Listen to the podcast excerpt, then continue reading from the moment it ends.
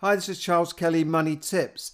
Well, today I want to talk to you about the overall economy in, in the US and, and the UK, and also look at possible threats to the economy and the stock market. Now, the US economy is bouncing back after the, the lockdowns and, and it's growing at the fastest rate since the 80s. And stock markets, whilst they're, they're jittery and, and seeming to slide, they keep bouncing back. But I think a stock market crash is still coming, if not a crash, then at very least a correction. My name is Charles Kelly. I'm the author of the book Borrow and Grow Rich and Yes, Money Can Buy You Happiness. Now, the US economy expanded at its fastest rate in decades last year as it bounced back from the lockdowns. Uh, official figures show that it grew by nearly 6% and 6.9% in the last quarter, its highest since 1984. But the Federal Reserve announced this week that a rate rise was, in their words, appropriate soon so that, that is bound to, to, to, affect things when, when interest rates go up. But I don't think the rates will go up by, by that much, either in, in the US or the UK. Uh, so, so that could, could affect things. And generally, analysts expect that their, their economy will slow down this year as the government and the Federal Reserve start scaling back all this financial stimulus. We also have rising inflation rates, possible new variants of this and that, and they are further threats to the economy. Now, the World Bank has forecasted that the US economy will grow by 3.7%, but the OECD has said that the UK economy will grow by 4.7%, one of the highest in the in the G7 countries in 2022, and it's almost back to pre-pandemic levels now. So this is one of the things that uh, that the Boris and the government are saying. Look, we've we've come out of the pandemic. We're, we're one of the strongest economies in Europe, if not the world, and things are are looking good for, for the UK in the long term post Brexit, despite all the, the you know the teething problems that we're having. Uh, so so that's that's some good news for the UK. And major stock markets though have been sliding in January. We've seen uh, you know up and down, and then they seem to recover. You think there's going to be a, a slide and a crash, and then it comes back again. But the Nasdaq, nevertheless, is still down by over 13%, and, and the Dow Jones down by 5% in the last month and that's since they, they, they peaked around about December. But they've so far re- resisted a crash or a full blown uh, or, or a full blown crash or a correction. Uh, somehow money just keeps coming into the market to, to keep things going. However, billionaires like Elon Musk have been dumping billions of dollars of their own stock. I think Elon Musk sold $12 billion of his own stock just recently. And that, that could be a sign that they know the party is over or, or near to over. Now, th- these people can't sell all of their stock in their own companies because it would it would cause a panic. But they're, they're quietly putting some money aside. You know, let's let's just sell those. And, and this is of course is all reported uh, when when directors or, or owners of businesses sell their own stock.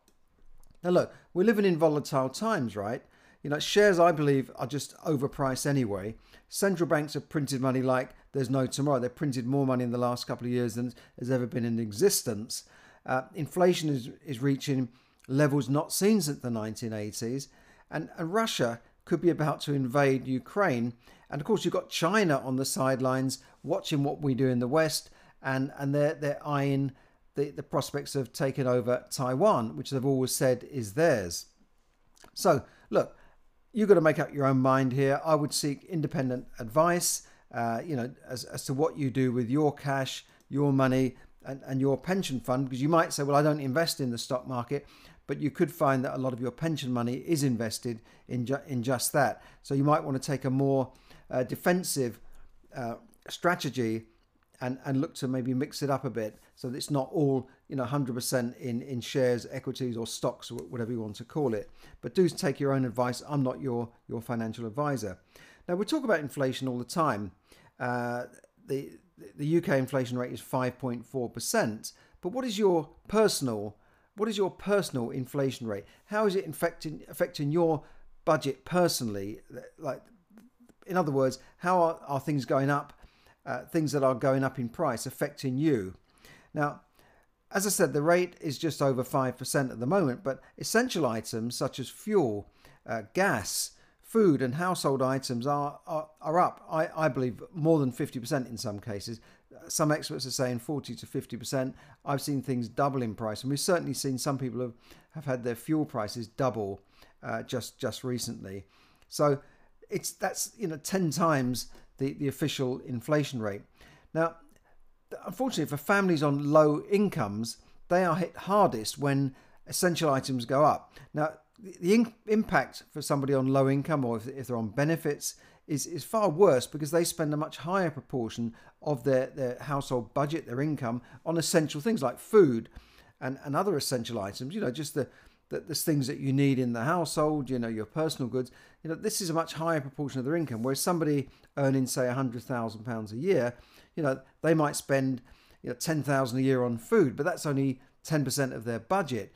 Whereas someone who's on, say, 20000 a year and spends £10,000 a year on, on the family food, you know, that's a third of, of their budget. So that's just a, a, a brief example there. But, you know, low income families do take the brunt of everything and they pay more for everything. And they pay uh, usually more for their electricity and gas because they've got these key meters or, you know, they can't afford to, to, to put their, their, their supply on direct debits. And and there's all sorts of things that they, they do you know for, for when it comes to, to banking they get the worst accounts. For credit they pay the highest rate. So it, it is affecting families and we're, and we're seeing you know a lot of people get into into trouble as as prices go up. And you have a lot of families sitting there wondering whether they can heat or eat now if you're in that position and you own your own property do think about looking at ways of releasing equity from your property with, with some sort of equity release loan uh, that you can live on uh, until you die if you're if you're elderly, uh, and and at least you've got money to live on, and it reduces the value of your estate for inheritance tax purposes. So it you know I'm just saying that. I, I go around the shops. I don't go around with a calculator, calculator, but I think, whoa, that's gone up in price. Oh, well, look at that. That package size has, has, gone smaller, and, and and there's you know less of these two for one offers, and and even the the big uh, supermarkets like Tesco's and, and Sainsbury's, they've reduced the amount of their they're called their value range, which is their own own range value items. Uh, for some reason, they seem to have disappeared, and they've gone for more higher price luxury items. Now you've got to look at also what the official rate inflation rate is made up of. It's, it's made up of a basket of goods, you know, maybe as many as 200 items, and they include luxury items like like buying a caravan, uh, flower vases, uh, leggings, cycle helmets, which most people don't buy on a regular basis, and, and some people from poorer families might never buy those things. So, yes, they've got to look at it in some ways, but it is an average rate. They've got to look at it in, in, in one way or another, but it is an average rate. But they have changed the, the way they calculate inflation over the last few years, and that affects people like pensioners who uh, have index linked pensions and it's supposed to rise with the cost of living but uh, the amount that their pensions are rising are, is much smaller than the real cost of living going up. So, so that that is hitting pensioners either on state pensions or in or in company schemes where the the, the, the pensions are linked to the rate of in, uh, to the to the cost of living. So so there you go. Um, you've got to find a way of uh, getting through this either by earning more money or tightening your belt. Now, just on immigration for a while, because that, that is in the news all the time here. Um, immigration is is exploding all over the world, but not the normal type of applying for a visa, applying for work permits, but people just migrating across continents, just walking into a country or coming across the channel uh, as they, are from France in, into the UK, which which is still going on even in the winter months. And the, the traffickers are supplying massive boats now, so you can get as many as 80 or, or 100 or more on one boat. These are not just little rubber dinghies. Uh, these are uh, these are quite big operations, and they're paying thousands of pounds to get here.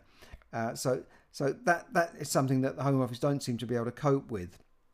But we know that net migration is accounting for a lot of the population growth in the UK, and the, the country's population could swell to 70 million by 2030. Now, that could be good news for some people. It could be good news, say, for employers who are looking for cheaper labour, even for landlords who are looking for people to rent rooms, which you know migrants would tend to start off in a in a room or a shared accommodation uh, to start with. So that that's good news for landlords, particularly with with HMOs. Uh, but but there you go. That that's that's inflation. Now, the Home Office, as I said, don't be able, be able to cope with illegal immigration, but they are doing something about normal immigration and cracking down on landlords and employers, or, or certainly helping employers and landlords to identify people who are looking to, to work for them or live in one of their houses.